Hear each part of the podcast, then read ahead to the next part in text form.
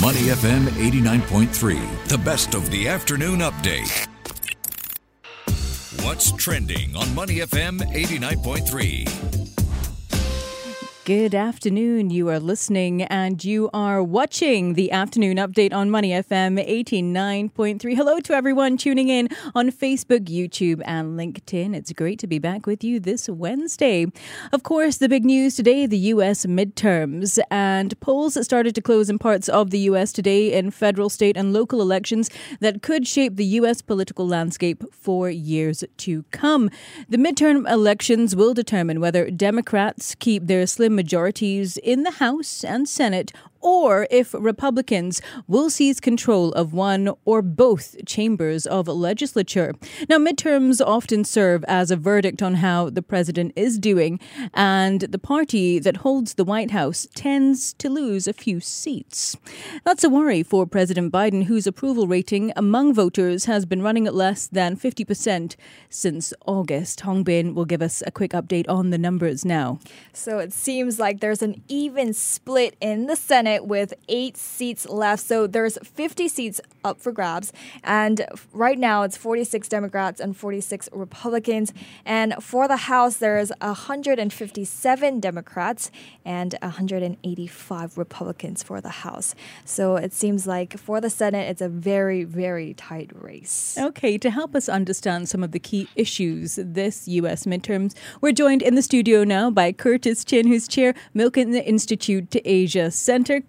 Curtis, great to have you in the studio with us today. Great to be back here in Singapore, and uh, what a momentous day. It's still unfolding back in the United States, but so great to be with all of you. It's good to have you with us, Curtis. I mean, we've been interviewing you on uh, my shows for, I think, three years now, and this is the first time I actually get to see you in the studio, finally. Is that right? Uh, I feel I've been in the studio so many times. No, you're me, right. Not Maybe with not, not with, with you. Okay, um, so but, let's uh, let's talk about the U.S. midterms then, Curtis. What are some of the key issues that we're seeing being um, discussed in the run up to today's election?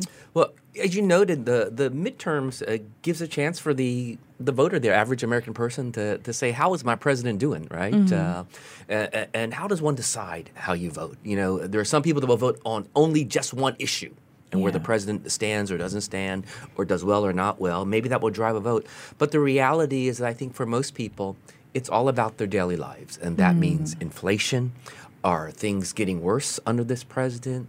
Uh, it means concerns about crime. Do I feel less safe under this president? So it's that daily life stuff. And although you know, I, I talk so much about you know U.S. and Asia and business in Asia, and I would love this uh, election to be people are worried about you know Asia and the interaction. But I would say Asia is not a player. Southeast Asia is not a player, and any person's probably vote for this election. It's all about their daily life and as you noted, uh, that some of that data you shared, mm-hmm. people don't think things are going so well uh, in America right now. So um, recession, inflation, worries about recession, worry about prices going up, mm-hmm. worries about crime, yeah. and then also some people, you know, worried about uh, issues like abortion. You know, uh, under uh, uh, this past term, really of this the Supreme Court, they kind of threw out the what, what is seen in the U.S. as like the federal government decides what is the rules on abortion. It's been thrown back to the states. So some states will be very strict, some will be less strict, um, and some people are really worried about that, and that might drive some votes too. And we are seeing a Republican shift. Why do you think that is? Well, one, you know, as you noted, it's actually normal that mm-hmm. if there's a Democratic president, uh, that at least in that first two year kind of referendum on the president that the incumbent party uh, will lose seats. Okay. Um, so as you look back, even back to you know Clinton era and after. I think the only president whose party gained some seats in the, the that first midterms was George W. Bush, and that was really because the country was still united mm. after uh, the terrible 9/11 attacks on America. You know, in some ways, of course, no one wants another attack, but I think so many of us long for a time when people came together mm-hmm. to move the country forward.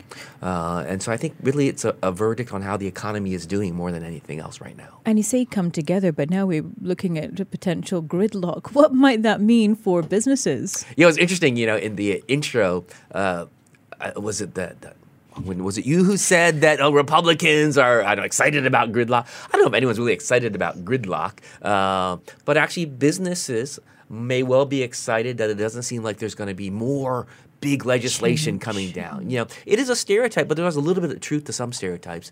And the stereotypes is that under Republicans, it's more business friendly. Mm. And really, what business wants is some certainty. Mm-hmm. So they don't want the uncertainty or tax law is going to change in the next six months. You know, am I going to have to worry about more mandates on me? And in some ways, the business of America is business. So let's see if business can create jobs and give people better lives. And so, really, that is the focus, I think, of this election.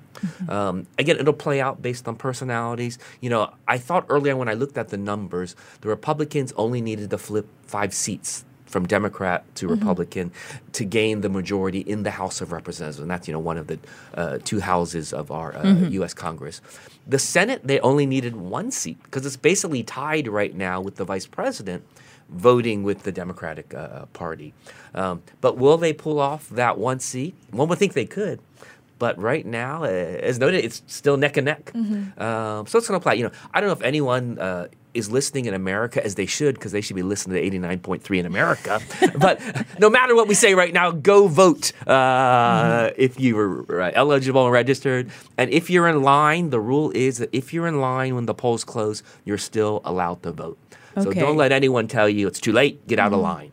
Uh, because for me, I would just hope that everyone uh, is voting. You know, uh, if they made the effort to register, uh, um, make your voice count.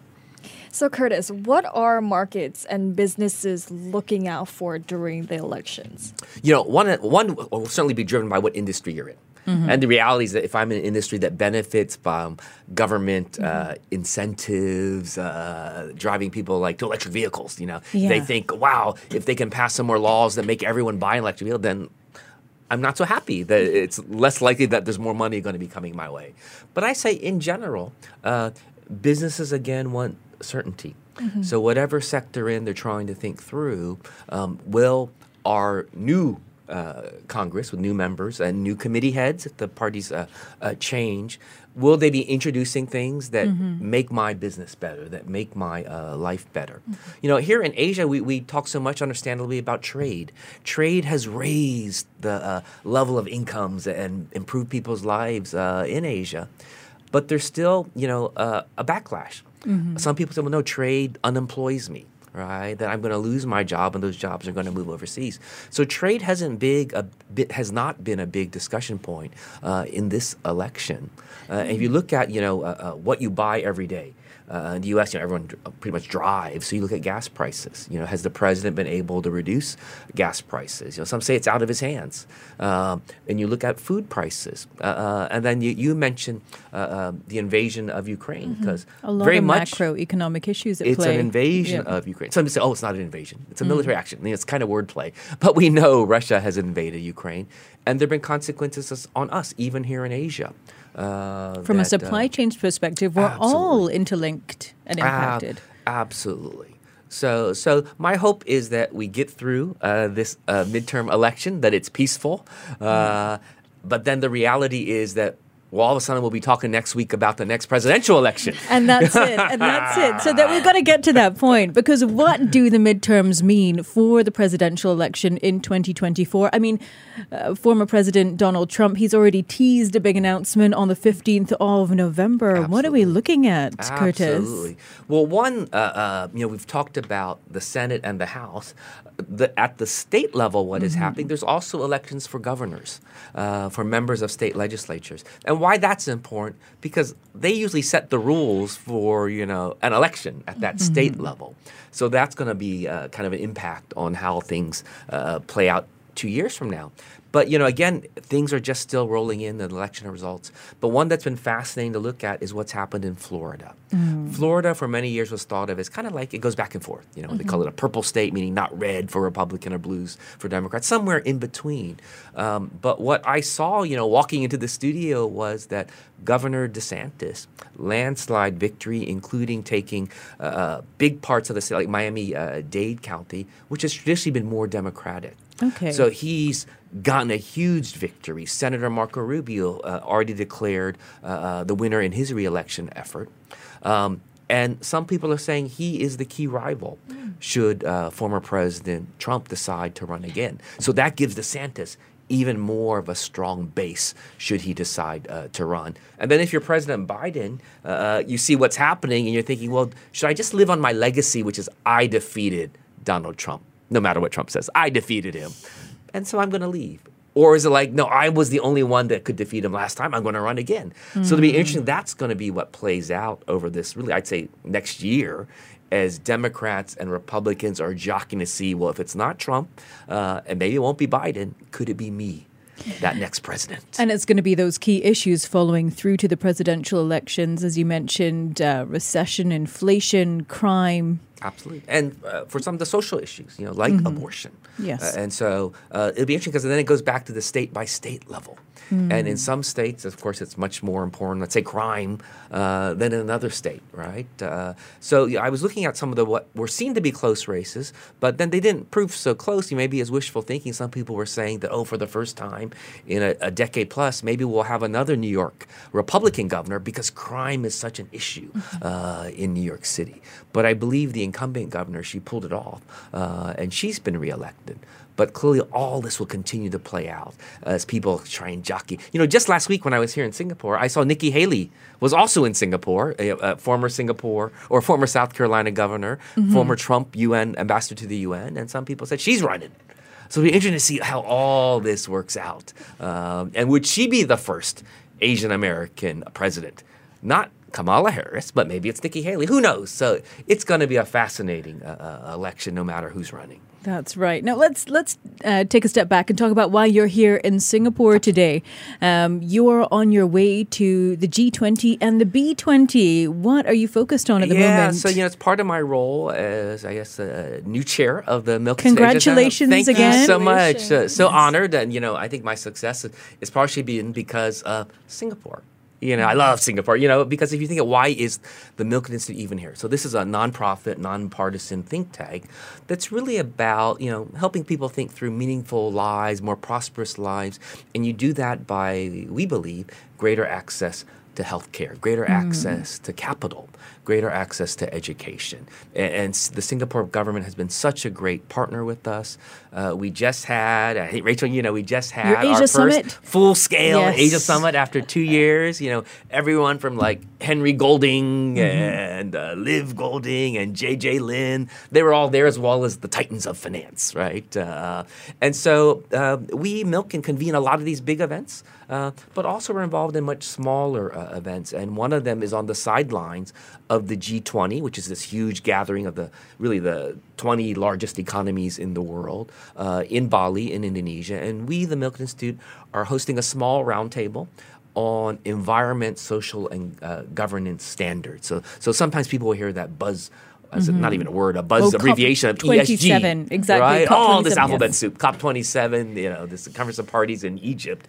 And so it's really trying to bring again together people from government, from mm-hmm. civil society, and from business to think about how do we move things uh, forward. So I'm actually en route uh, to Bali, um, and then I got to jump right back on a plane to come back to wonderful Singapore because next week uh, we have the Bloomberg uh, New Economy Forum right. here, and, and Michael Bloomberg is going to be in town. Oh, even more interesting. Not that we don't love the mayor, Michael Bloomberg, but even more interesting. I saw for the G20, mm-hmm. and the business part is called the B20.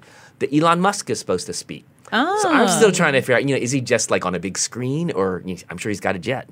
Is he jetting in the Bali? Uh, because he's got a lot on it on his hands. Mm-hmm. So, but then I'll fly right out of uh, Singapore because, you know, the world's eyes are really on Southeast Asia. I'll fly to Bangkok where it is the APEC summit. And that's a Asia Pacific Economic Cooperation uh, group.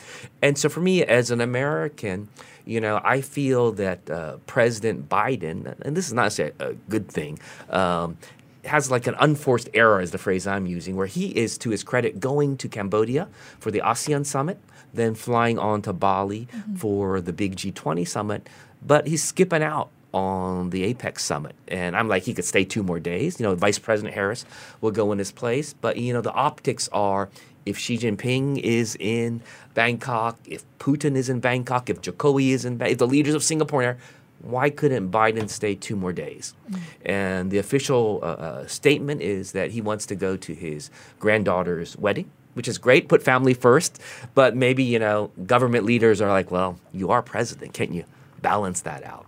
So, you know, the U.S. will be represented, of course, in APEC. Um, but uh, for me, if part of the business story we're always talking about is are we ceding the region to China? Mm. Uh, well, then get engaged and get involved, and half the battle is sometimes showing up. So all that's playing out, I think, in the next 11 days. So the eyes of the non- world will be on Southeast stop, Asia. Non-stop. Well, yeah. Curtis, thank you so much for oh. taking the time to join us in the studio today. It's always an absolute ple- pleasure to speak with you. Wonderful Thank to be you. here. Thank you. We've been speaking with Curtis Chin. He is the chair for the Milken Institute Asia Center.